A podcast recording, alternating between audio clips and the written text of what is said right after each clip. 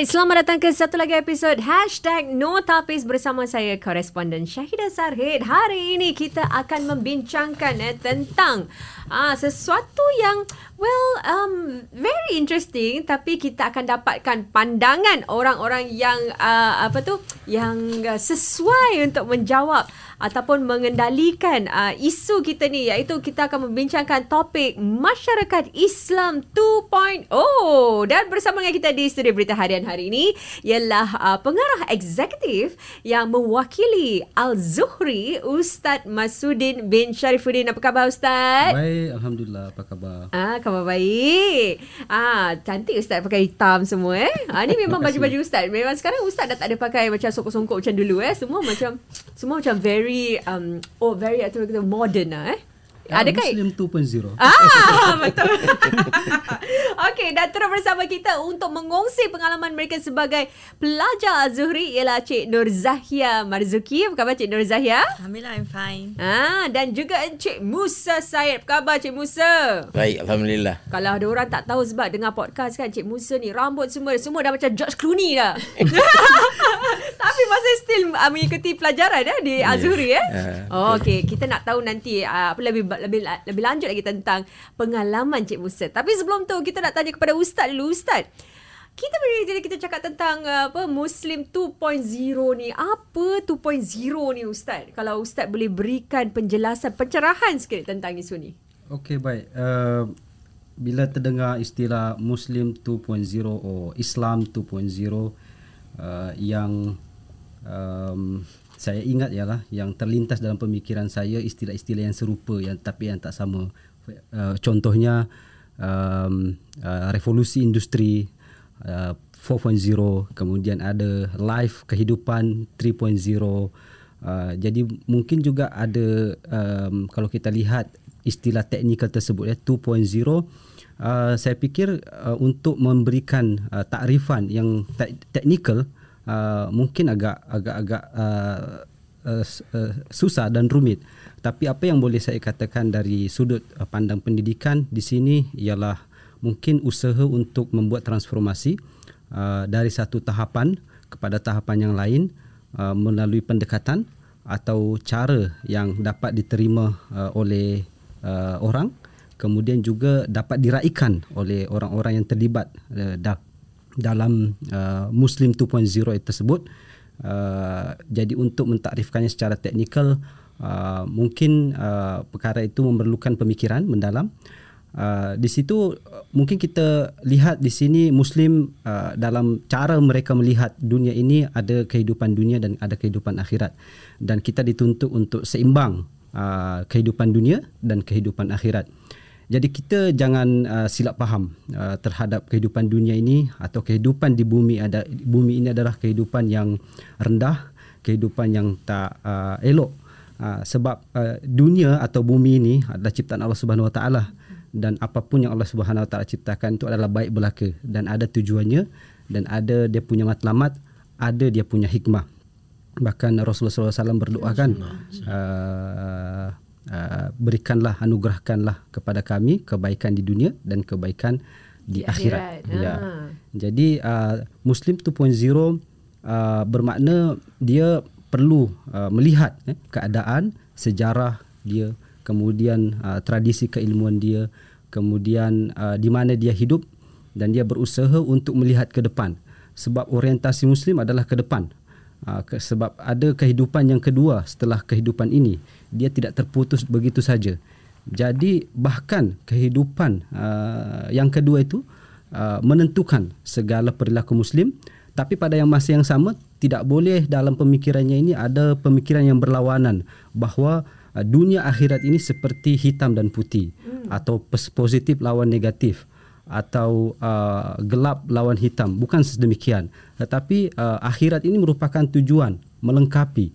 Uh, dunia ini uh, kata para ulama itu seperti uh, seperti kebun yang kita tanam dan kita petik uh, buahnya di akhirat nanti. Artinya di sini ada kesinambungan uh, antara kehidupan sekarang ini dengan kehidupan akhirat.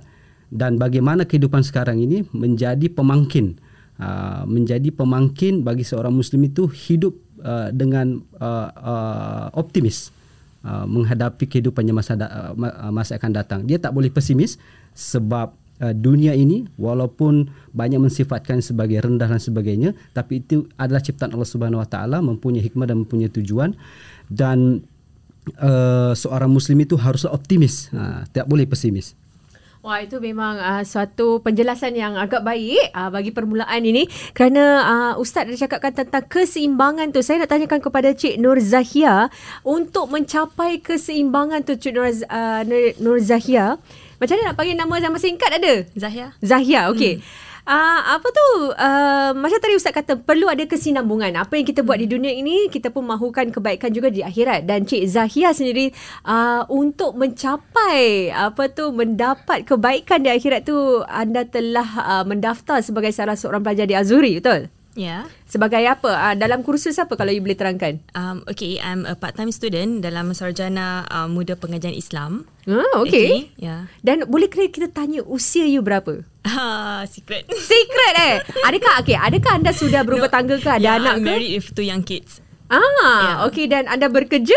Saya, saya bekerja full time full time tetapi mengikuti kelas ni sebagai sambilan ke apa? Ya, yeah, it's a um, sambilan. Okay. Hmm. Apa yang mendorong Cik Zahia untuk pergi uh, mengikuti kelas ni? Adakah, wait, wait. Dulu you ada sekolah madrasah ke atau macam mana ke? Sekolah sekular ke? Uh, saya full time daripada secular school. Okay. Hmm. Dan kemudian apa yang mendorong anda untuk nak pergi ambil kursus ni? Okay, I think back then dalam 2012, um, I had done I was no actually I was done my degree about 20, 2008 tapi saya rasa that uh, lo sebagai before I like build a family I think it's best to have some kind of um, background of Islamic pengajian so um, wait tadi you kata you ambil degree Sarjana. I mean that is secular. Okay. So right now, so oh. I started in Andalus mm-hmm. in 2012. Um, the very basic level that is like the pengajian. Um, they I mean dewasa something like a kelas kebembingan dewasa. Mm, so sijil aja lah. Yeah, eh? it's a sijil. So from then um, with the Andalus um, supportive teachers, um, then Asastiza, then I decided to you know uh, move on and then um, go on to all the structured program that Zuri um, boleh offer kita. Mm. So then why why should I join Zuri? I can just go to like the masjid and everything, but Zuri offer structured program, which I think um, is good kalau kita orang nak build foundation layer by layer to understand the concept. Of course we cannot get the concept overnight. You know, even though we kita pergi primary one, primary two, semua like you know we are building our layers of concept. Mm, so yeah, so um Andalus offers that, and on top of that, Andalus punya location is very um convenient. Basically, um you can just cross the road, and Andalus is like under somebody's block. So yeah, so that's one of my thought to just um you know daftarkan diri and. And when I was there, I met along with um, part-timers, which is like around my age. So I don't really feel left out. Like, you know, if I were to go to the mosque, probably I'll meet older older older not saying mm-hmm. anything about the older folks but um kalau yang kalau saya pergi kelas lain may probably I get the younger the younger crowd tapi yeah alhamdulillah um this module I mean this um, Andalus just make me with uh all those how do I say it uh, maybe midlife uh-huh. midlife people trying to you know have a better concept understanding Islam Tadi you cakap uh, you ambil sijil tu um, sebelum you mendirikan rumah tangga yes. ataupun uh, sebelum mendirikan rumah tangga. Yeah. Okay. Tapi memang sebelum tu you memang ada ikuti kelas-kelas agama ke macam mana? Um, actually uh, saya just go on to um, masjid and I realised that back then, back then masjid wasn't so open. Like you know, uh, they have Facebook, they have live, they have Zoom as of now. So um, it was hard to keep track. I need to go physically to the notice board to check. Um, hey, is there any class that's relevant to me? And basically, sometimes they can just cancel the class um, then you wouldn't know what's going to happen next. So um, I decided to go for a structured program, which I think that I'm living in Singapore, probably we are used to rate tapes and everything. Everything you have to go layer by layer. So mm. you start off with K1, K2, Primary 1. So I thought, okay, fine, I'll just go through that that stage and go on 2012 with my CGL in the pengajian Islam. Wow. So it leads to this Sarjana Muda, which in 2021 right now. Oh, wow. Mm. Daripada 2012 eh? yeah, so wow. Age, okay, hampir guess. 9 tahun lah eh? Ya, yeah, buat dia. Alhamdulillah. Okay. Cik Musa pula. Cik Musa. How young are you, Encik Musa? uh, saya baru 65 tahun. Very young, very young. Uh. Dan uh, you juga mengikuti kelas di Zuhri, Encik Musa? Betul. Saya, sejak bila? Se, uh, kursus uh, uh, degree ni sejak tahun 2 tahun yang lepas lah, 2 tahun 2020. You ambil sarjana muda degree? Betul. Tapi In... saya dengan Zuhri, dari, pasal saya daripada sekular, jadi saya mula ambil daripada sijil 2 uh, tahun Kemudian saya ambil uh, apa ni diploma 4 tahun. Kemudian saya ambil uh, uh, diploma uh, apa ni degree ni lah. Dah dah 2 tahun ni dalam tahun kedua. Wow. Tapi saya ambil bersama dengan isteri saya. Mm. Jadi kami berdua suami isteri. Masya Allah. Ha, jadi ada kawan untuk berbincang, untuk bergaduh, bertekak. Ah, ah. Lagi lagi limit. Ini yang bagus eh. Cik Musa, ah, kenapa kalau kalau I mean kalau saya boleh track back you 2 tahun 4 tahun so kirakan dah 6 tahun yang lalu. 6 tahun yang lalu you are probably sekarang you cakap you 65. Betul. So you are like 59 lah eh bila you ambil kursus uh, sijil pertama tu. Kenapa masih nak ambil lagi pergi belajar? Oh, Apa yang buat you macam Allah nak pergi juga? saya uh, jurang usia antara saya dengan isteri saya adalah 12 tahun. Dia lagi muda lah. Dia lagi muda. Okey. Dia bekas, dia mantan uh, cikgu. Ah. Dah dah 25 tahun dia mengajar, sekarang dia dah retire. Patutnya saya retire tapi dia cop dia retire dulu. saya, saya masih lagi bekerja sebagai satu seorang pengusaha. Tapi uh, all along saya punya motto in life is uh, saya percaya pada lifelong learning. Ikut Rasulullah SAW cakap percaya belajar daripada daripada buayan sampai ke liang lahat. Jadi tak ada terhad untuk kita mencari ilmu. Sebelum ni uh, dari kalau dari segi pelajaran uh, dunia juga uh, saya adalah orang panggil late bloomer. Saya lepas saya kerja 20 30 tahun saya pergi sekolah balik get my degree So that after that I get my second masters then uh, I uh, mula buat perusahaan sendiri. Sekarang alhamdulillah perusahaan tu lagi bergerak dan ada agak uh, ada perkara masa yang agak senggang uh, saya embark uh, untuk belajar agama ni lah. Alhamdulillah. Wow. Sebelum ni saya sekadar belajar macam yang macam Zahia cakap uh, di masjid-masjid Ceramah-ceramah je lah. Ceramah ya. Perdoaan yang ajar saya orang tua saya. Tapi hmm. bentuk tambah-tambah adalah masjid and things like that. Tapi uh, Zuhri mem- memberi saya peluang untuk belajar satu yang yang uh, sama juga macam peserta classmate saya Zahia yang uh, menyediakan satu kursus yang more structured. Kemudian mereka ada exam, alhamdulillah. Macam kursus yang kami hadapi ini adalah 20 modul covers all aspects of Islam. Ha, jadi nanti kalau nak tanya Tanya Ustaz. Ah, marilah kita tanya dia sekarang. Ustaz, sebelum saya tanya lagi terus lebih lanjut tentang uh, Melayu apa tu, masyarakat Islam 2.0 ni, uh, dalam Zuhri tu, apakah tadi Cik Musa kata ada meliputi banyak uh, semua aspek, semua topik apa antaranya kalau you boleh kongsikan? Okey, uh, tadi disampaikan bahawa pengajian di Zuhri itu adalah structured. Hmm. Dia daripada peringkat sijil sehingga kepada post siswaza which is postgraduate. Oh, wow, okay. Ya. So uh, uh, kita belajar uh, tentang pelbagai aspek tentang ilmu-ilmu teras dalam Islam, fikih, syariah, uh, tafsir, uh, kemudian sirah Rasulullah sallallahu alaihi wasallam uh, dan tidak kepada aspek-aspek um, uh, apa namanya um, pembelajaran yang bersifat tradisional tetapi juga kita embed masukkan uh, hal-hal yang bersifat uh, orang kata itu uh, cater for the modern needs like uh, matematik dalam Islam. Oh, wow. Macam mana tu, Ustaz?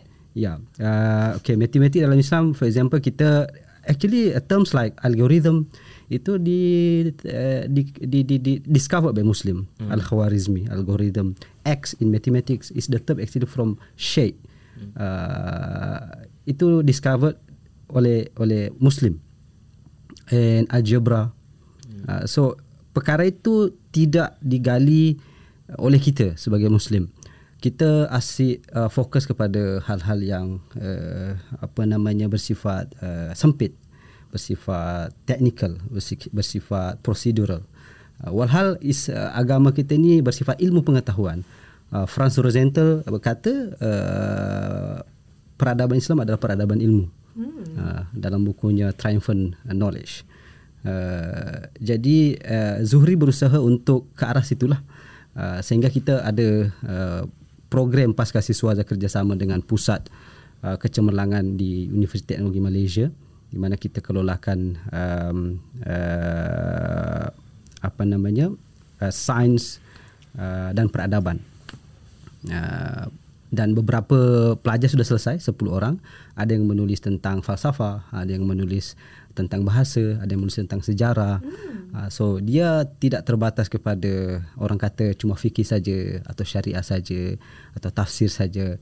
Bagaimana kita menjadikan ilmu-ilmu asas ini menjadi alat instrumen untuk kita menggali khazanah kita balik uh, al-Quran as-Sunnah dan kita buat sintesis eh uh, membangun satu sistem pemikiran sistem uh, kemasyarakatan dulu orang Islam terbuka mereka berani menerokai uh, ilmu-ilmu daripada Yunani ilmu daripada India bahkan Rasulullah SAW dalam hadis mengatakan tuntutlah ilmu sehingga sampai ke negeri China kan mm-hmm. so uh, saya fikir uh, spirit tersebut yang uh, berusaha untuk kita bangunkan dengan kemampuan yang ada lah uh, kemampuan yang ada mm. uh, jadi uh, modul itu yang structured tu uh, di sana ada apa namanya uh, pendidikan dalam Islam ada sirah ada sejarah ada ekonomi um, dan membantu lagi pembelajaran mereka uh, di sekolah-sekolah luar lah atau um, uh, pembelajaran mereka uh, di JC di ITE uh, sebab bila kita ajar ini kita pun uh, berus uh, uh, uh, cuba tanya uh, kepada pelajar-pelajar ini di mana awak belajar apa awak pelajari di sekolah kemudian cuba kita kaitkan dengan pengalaman dia di sekolah dengan apa yang mereka pelajari di Zuhri dan uh, uh, institusi kerabat. So di situ ada bridging lah sebab kalau dia cuma bersifat um, teori uh, bersifat uh, apa namanya tradisional mm-hmm. mereka tidak dapat uh, kecapi atau merasakan atau mengalami uh, uh, dan menghubungkaitkan antara uh, apa yang mereka pelajari di luar sana dengan Zuhri dan di situ mereka akan uh, macam ada vacuum gitu eh? Ya, vacuum. Ha. Yes. Itu boleh melahirkan kesalah kesalahfahaman. Di sini juga ada ada kesalahfahaman itu boleh melahirkan kesalahfahaman sebab di sini ada ada ada ada jurang antara mereka pelajari secara teoretikal dengan apa mereka alami di masyarakat. So, uh, itulah yang memang memerlukan kemahiran tertentu. Ustaz, kenapa pentingnya untuk Zuhri eh uh, apa tu selalu ter, macam terapkan ilmu-ilmu yang mungkin uh, sekular seperti matematik ni semua ke dalam uh, apa tu struktur pembelajaran tu. Apakah kita ini ada satu usaha untuk menjadikan kita sebagai muslim 2.0. Jadi kita kenal uh, perkara-perkara ni yang sebenarnya ada dalam Islam tapi kita mungkin tidak begitu cungkil atau kita tidak terlalu bincangkan tentang usaha-usaha ni. Saya setuju dengan uh, apa yang puan Syahidah tadi katakan. Uh, bahkan tradisi Islam kita dalam lebih daripada seribu tahun. Hmm. yang bermula mungkin daripada tanah Arab itu sendiri kemudian menjelajah ke Eropah kemudian ke timur jauh ke Nusantara. Kenapa mereka boleh buat tu? Karena mereka mempunyai ilmu pengetahuan. Dan itu perlu digali. Itu perlu dicari perlu dibaca dan teks itu perlu digali kembali.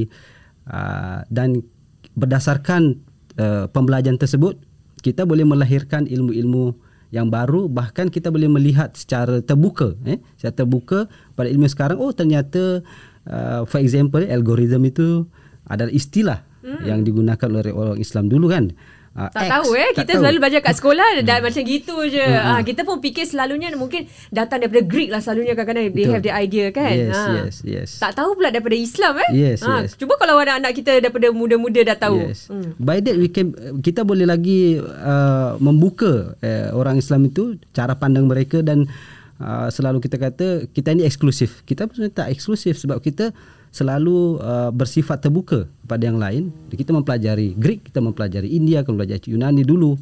Uh, dan saya fikir 2.0 itu is just technical term tapi sebetulnya uh, dalam uh, istilah tersebut terdapat semangat untuk uh, orang kata revive hmm. revive our traditions. Right. Cik Zahia, kalau you boleh berikan saya uh, gambaran atau berikan saya contoh apakah antara topik yang you belajar kat tak tak ada dalam you punya notes. Ini ni soalan soalan tambahan. Tengah cari dosa. Ini soalan tambahan untuk menyambung apa yang Ustaz katakan tadi tentang topik-topik yang diketengahkan dalam Az-Zuhri tu. Apa antara topik yang you rasa yang boleh you kaitkan dengan dunia sebenar ataupun apa yang berlaku dengan dunia sebenar anda boleh kaitkan dengan apa yang anda belajar kat Zuhri? Mungkin kalau kasih example. Okay, but actually I was referring to my notes because my English somehow dia terkeluar kalau saya nervous. Okay, tak apa. Itu tak mengapa. Okay, tapi um, okay, it's actually an eye opener for me to belajar because um, tentang tentang hukum perbezaan ulama, kita perlu bergantung pada ulama baik-baik contemporary dan the four major ulama. Jangan kita like no bangga and ego sampai kita cakap lah um, okay tak perlu rujuk ulama-ulama aku pegang je Quran dan Sunnah saja. Hmm. Okay for example during this unprecedented times like say this COVID time we have rulings roll out during I mean tentang solat Jumaat, solat hmm. jemaah dan sebagainya. So actually kita harus berendah diri dan terima fatwa-fatwa yang dikeluarkan oleh pihak-pihak Islam berkuasa di Singapore. Yang I remember I mean the the occasion yang the time they say okay um they have to close the mosque last year and no solat Jumaat and people that's like drove in flocks over to JB just to solat Jumaat. So if you were to apa tu engage in um is Islam Islamic studies and you can understand how all these fatwa and dikeluarkan and where all these um fatwa rulings and ulama rulings come from. So actually we should be tolerant lah to hear views and not to just bash other people views albeit they are from Muiz or what. You know you think like um you know everything from all the keturun kemurun um from all those elders but sometimes it might be wrong. So mm. um you have to understand that actually the four imams that we have actually are very tolerant with each other. Okay like for example Imam Syafi'i di makam Abu Hanifah. Selama tujuh hari dan di setiap solat subuh Imam Syafi'i tidak melakukan kunut. Dia mengatakan uh, sebab Abu Hanifah tidak menghukumi kunut di dalam bentuk sunnah maka saya pun tidak melakukannya sebagai perhormatan kepadanya. These four great ulama they are very tolerant of each other. So um, you know toleransi dalam Islam itu tasamu dan penting untuk ditanamkan dalam diri dan diterapkan kepada dalam kehidupan. So batasan toleransi to me personally is actually dalam hal kepercayaan akidah. Mm. If it's not something that can break your akidah, so you have might as well you follow your leader, your religious leaders. So um to me lah, so with this understanding of the four lama, you know, um four lama standings and what has been rolled on uh, by our fatwa, so I just feel that we should not bash each other, learn to be tolerant. It's, it's very applicable in Singapore because we have a lot of multi ethnics, you know. So actually, if Nabi SAW dulu can live harmoniously with other faith, So why cannot we now? Betul. Yeah. Jadi uh, sebenarnya kalau kita uh, lihat juga apa yang fatwa dilakukan oleh mungkin Office of Mufti, banyak perbincangan telah dilakukan sebelum uh, sesuatu fatwa itu dikeluarkan. Eh? Yeah. Kalau Cik Musa pula bagaimana? Kalau you boleh uh, kongsi uh, apakah topik yang you rasa sesuai untuk dikaitkan dengan uh, kehidupan sekular kita? Okay. The saya dah kira dalam kursus yang kami uh, sedang lang, uh, lanjut uh, apa menghadapi ni uh. ada 40 modul. Oh wow. Uh, eh 40 modul yeah. no Sebahagiannya uh, psikologi selain daripada yang yang traditional Islam fikih mm. atau tasawuf that kind of thing ya, yang traditional uh, program ini juga seperti yang Ustaz Zara uh, terangkan ada termasuk dua modul psikologi. Oh, interesting ah. Uh, tapi psikologi di sini satu introduction development psychology, satu education technology. So daripada situ kita belajar pasal daripada perspektif uh, barat uh, Sigmund Freud, uh, behavioralism and all that. Tapi on the other hand kita juga tengok daripada sudut Islam. Daripada uh, uh, uh, Imam Ghazali how he looks uh, at psychology from the Islamic perspective. Ah. So that is one uh, what you call subject which I find very interesting. Ah, pasal uh, I've done a program uh, University of London external degree di mana dia punya pendekatan is uh, in a certain manner. Now I'm going uh, for uh, apa ni yang yang berunsur agama tapi memberikan saya dua uh, pendekatan.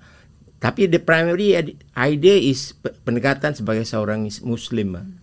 Jadi itu yang paling penting. Hmm. Saya, jadi lagi satu uh, uh, itu saya dapati penting pasal untuk kehidupan saya sendiri. Hmm. Saya sebagai satu orang pengusaha, saya menghadapi mas- macam-macam masalah kan menjaga anak buah saya. Jadi dengan psikologi ini alhamdulillah saya dapat uh, fahami mereka lebih dekat lagi lah macam mana. Lagi satu yang saya uh, dapat interesting adalah uh, sejarah uh, ada dua sejarah modul peradaban dengan uh, sejarah pendidikan Islam. Jadi selalu selama ini yang kita baca saya memang suka history, saya baca itu itu. Tapi bila dengan structure ni dengan material-material yang saya hadapi ni, saya betul-betul dapat faham akan bagaimana Islam itu berkembang. Lepas satu dinasti kepada satu dinasti bagaimana Islam itu naik ke muncak. Macam ustaz tadi cakap satu, satu waktu Islam kita menjadi uh, pusat uh, apa ni ilmu keduniaan. Bila uh, negeri barat masih dalam the dark ages mm. Islam kita di Baghdad uh, is shining dan banyak uh, buku yang di di di, di, di, di translatekan ke bahasa Arab dan bahasa Arab jadi lingua franca at one time. Sekarang ni dia punya dia punya fenomena bahasa Inggeris. Tapi ketika kegemaran Islam, subhanallah, Arab is the lingua franca. Orang belajar Arab untuk mendapatkan agama ilmu. Jadi begitu hebat sekali. Jadi dengan belajar uh, apa ni uh, uh, history kita dapat lebih faham lagi. Saya, sa, kita juga belajar bagaimana Islam itu men, menurun bila Baghdad diserang oleh pihak Mongol Mm-mm. dan bila datang uh, apa ni dinasti Mongol uh, take over orang Islam. Mm. Tapi yang jadi ironik ironik ni saya punya uh, family doctor orang bukan Islam dia pernah berbual dia pun nak suka sejarah mm-hmm. dia pergi dekat Eastern dia cakap orang Mongol yang bukan Islam take over oh Islam. Hmm. Dia bunuh semua orang Islam, dia dia buang dia punya kitab. Tapi kesudahan dia jadi orang Islam. Korang punya agama ada ada There's something a, eh? ada something. Jadi dia bukan dia orang bukan Islam tergerak hati dia ya. Hmm, Subhanallah. Hmm. Jadi dengan belajar bila saya tahu akan saya boleh share dengan dia apa yang saya tahu, tahu tentang keadaan itu. Jadi itu salah satu manfaat lah yang Wah, saya. Eh, eh, saya rasa kerdil sangatlah bila dengar dengan Cik Musa yang 65 tahun ni tapi macam-macam you tahu dan masih lagi nak menuntut ilmu Cik Musa macam mana? How is it like eh? 65 years old, you are still like you know uh, macam buat you punya business dan sebagainya tapi you nak dapatkan ilmu tu betul-betul macam sungguh-sungguh lah boleh saya kalau kalau boleh saya katakan dengan cara you berbual dengan cara you nak memahami sesuatu tu apa yang membuat Cik Musa terus nak mendakap ilmu tu itu dah lahir daripada minat saya suka tentang ilmu. Memang hmm. saya pencinta ilmu. Apa yang boleh belajar, saya memang suka membaca dan seperti saya nasihatkan isteri saya supaya belajar, saya bilang dengan apa yang saya cakap dengan dia, lima tahun daripada sekarang kalau awak tak belajar pun awak tua juga kan jadi might as well belajar something anything ada anak you ada you ada berapa orang anak ada kan satu. Ah ha. dah besar lah. Dah 24 tahun. Oh, okey okey okey ha. wow so ini memang satu uh, boleh jadi satu inspirasi ya Cik Musa ni uh, untuk mungkin uh, apa uh, anak-anak muda yang di luar sana untuk mendakap mengetahui tentang ilmu-ilmu Islam ni. Okey saya nak tahu kepada saya nak tanya kepada ustaz pula. Ustaz kalau kita cakap tentang nilai-nilai Islam ni, apa pendapat Ustaz? Ada yang katakan, you know, nilai-nilai Islam ni kadang-kadang bercanggah dengan nilai moden lah. Kalau boleh Ustaz berikan contoh lima salah tanggapan yang orang kadang-kadang Islam tu kuno. Islam tu very backward. Cuba Ustaz terangkan Ustaz. Uh, memang ada beberapa perkara lah yang masyarakat mungkin melihat Islam itu uh, merupakan sumber uh, kemunduran for example uh, mungkin juga memberikan orang itu uh, ilham untuk bertindak kekerasan uh, kemudian mungkin ada yang melihat Islam itu uh, menjadi uh, menindak hak-hak wanita. Hmm, uh, itu paling barat suka. Nah, ya, hmm. feminism. Betul. For example. Dan juga dia uh, Islam itu membantutkan akal dan kreativiti. Kemudian Islam Islam itu Arab. Uh, itu mungkin karena mereka disebabkan melihat dan memahami Islam berdasarkan premis pemikiran yang kurang komprehensif. Uh, dan dari pembimbing mungkin yang mementingkan satu bidang saja. Uh, walhal banyak lagi bidang-bidang yang perlu digali yang boleh uh, mencerahkan apa sebetulnya wajah sepenuh Islam itu bila kita lihat Islam sebagai uh, practices eh, amalan itu mungkin cuma satu per tiga daripada ajaran-ajaran Islam. Uh, dua per tiga lagi itu mungkin kurang dipahami. Hmm. bila kita kata uh, apa itu faham akal dalam Islam? Apa faham ilmu dalam Islam? Faham agama sendiri itu dalam Islam macam mana? Ada tak kesinambungan antara syariat dan sains? Bagaimana kita dapat lakukan? Uh, pernah tak kita bertanya uh, kemudian reflect eh refleksi muha, uh, melihat diri kita uh, tentang apa yang terpenting sebetulnya apa yang menje, apa yang perlu menjadi priority seorang muslim itu kita kata tentang muslim 2.0 kan uh, maknanya kita perlu uh, beranjak dari satu paradigma kepada paradigma yang lebih tinggi uh, sehingga salah faham ini boleh kita selesaikan bukan dengan cara uh, polemik, mm-hmm. bukan dengan cara apologetik, tapi dengan cara membuktikan uh, bahawa kita mampu untuk menjawab uh, hal-hal yang fundamental, hal-hal yang asasi. Uh, soalan-soalan yang mendasar yang uh, merupakan uh, penting uh, untuk kesejahteraan manusia untuk hal-hal yang lebih universal tentang kemanusiaan uh, kita boleh menjawab perkara tersebut sehingga kita tidak uh, menjadi uh, tudingan jari orang orang lain dan dipersalahkan dan uh, mereka cuma mencungkil hal yang sempit dari, dari Islam dan membuat satu generalisasi Correct. bahwasanya Islam itu adalah hal yang tadilah anti peradaban, anti kreativiti, uh, membantutkan akal, uh, menekan hak-hak wanita dan sebagainya. Tapi untuk melakukan demikian kita perlu juga ada asas-asas yang kukuh eh ustaz eh untuk kita mungkin uh, apa tu memberikan jawapan yang sewajarnya kepada mereka yang Betul. mungkin berfikiran sedemikian. Betul. Ha, okey Cik uh, Zahia, mungkin kalau kita boleh ta- nak tanya kalau daripada pengalaman you daripada selepas you uh, mengikuti pengajian di Zuhri dan sebagainya, bagaimana ia mungkin membentuk you sebagai seorang muslim sekarang daripada apa yang you belajar? How do you see the world? How you how is your world view? Um, okay. So uh, basically, I feel that um, there is more to life in the afterlife. So actually, whatever you do now in this world, you jangan kecewa if something doesn't go your way. Because you know, as you learn more, you realize that you don't know more. So one thing you don't need to be so bangga, and the thing is that you just have to know that whatever happens, that is something that is supposed to be happening to you, and Allah Azza is the one that really um he knows that it's supposed to be happening to you and why it's happening to you. So whatever you're going through now actually is something that will score points either in the akhirat or maybe right now it'll be very relevant to your next experience in life. So to me, while learning about all these experience, because actually um, I was with Andalus and Zuhri since 2012. So if you ask me like, I'm not saying that I learned quite a bit, but it actually changed my thinking tremendously. It's like, um, like you know, initially, initially I was thinking that okay, Islam is something that uh, will bataskan my lifestyle. But actually, mm. it is um, trying to protect us as a woman. You know, um, okay, for example, like I won't go into technical details. We can now start about that. So, um, like for example, for Farid, people think like, hey, why does woman get the li- the most least? And basically, usually the guys will just listen to the wife and just leave, let's say, the living mother with uh, to, to the care of the sisters and everything because you know you cannot have um two women in the same house you know his I mean his wife life the son uh. So basically why is that so? So basically by right they're supposed to teach um the the men to have the responsibility to take care of everybody in the family. And as a woman when you get the money it's yours. You don't need to share it. So you know exactly and then why? If you say I'm wearing hijab it's so hot. But actually it's protecting us to protect our modesty.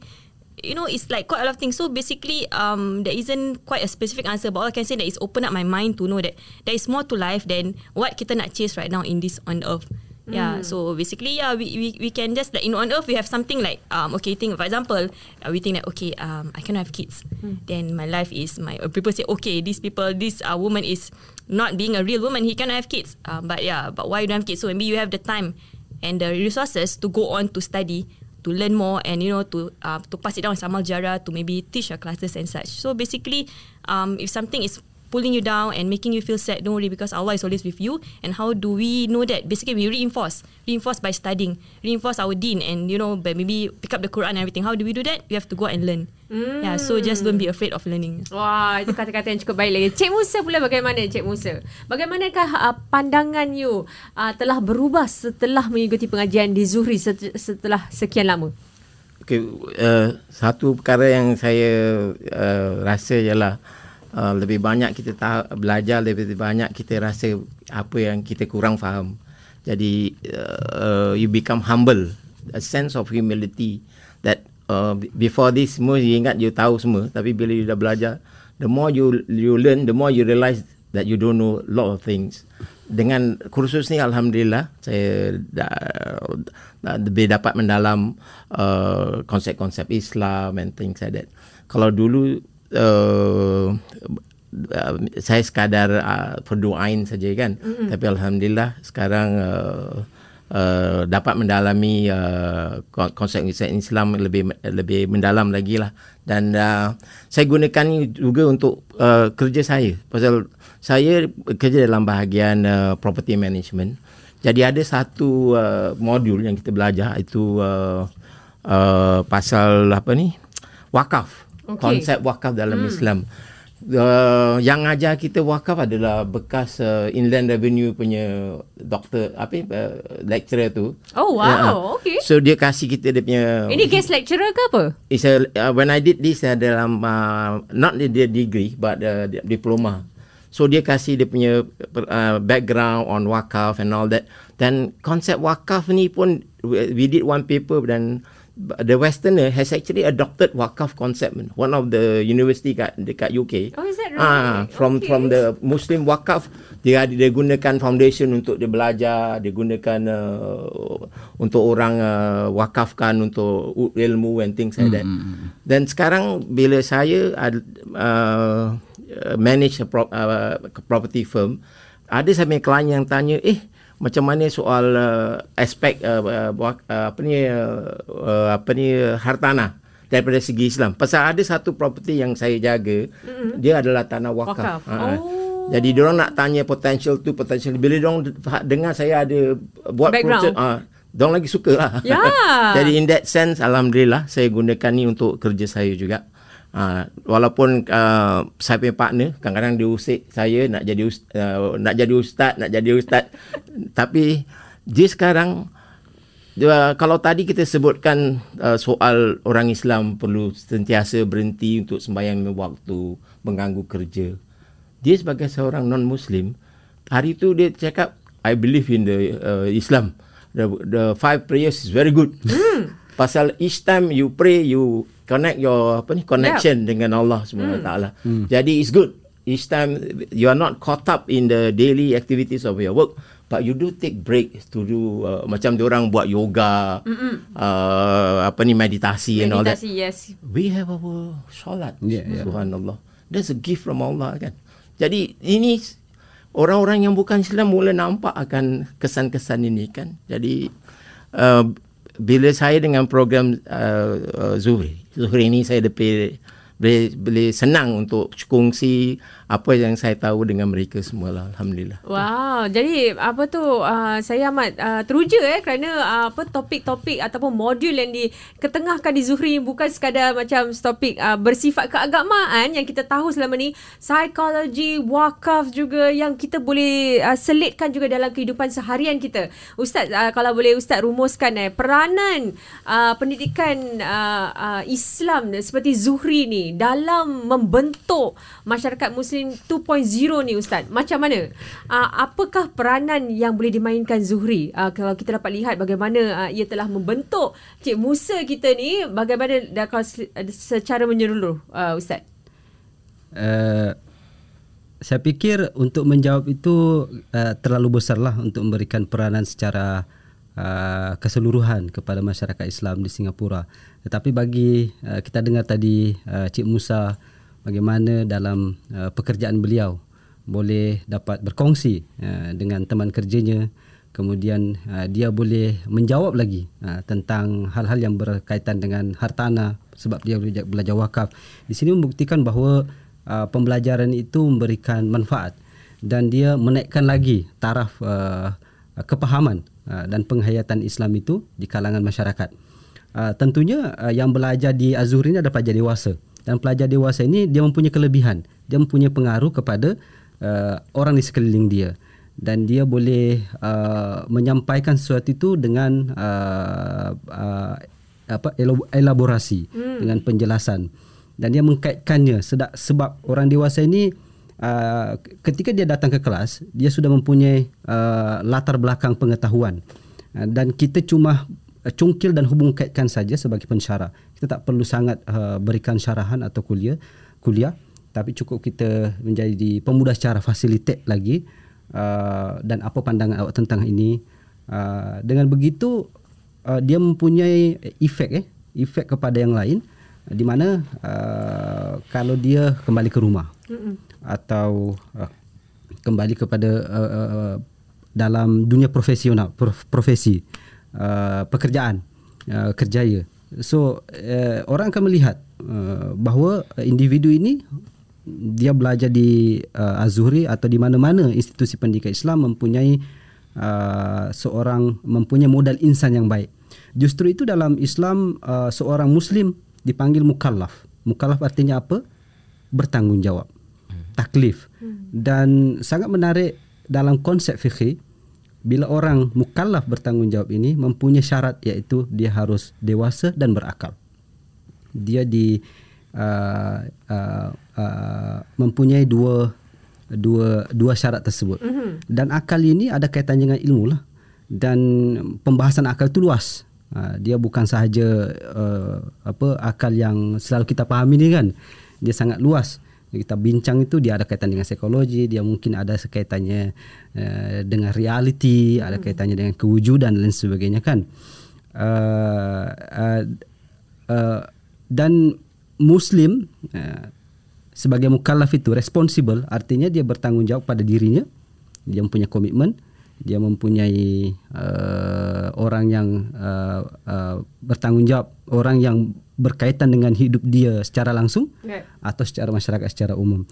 Uh, so dalam Islam pun dalam dalam uh, sokol fasa pendidikan zuhri uh, uh, pendidikan itu actually sebaiknya uh, untuk merubah uh, secara meluas dimulai dengan pendidikan dewasa orang dewasa. Sebab orang dewasa ini akan mengajarkan anak-anaknya. Hmm. akan mengajarkan orang-orang yang ada di rumahnya. Betul. Ya.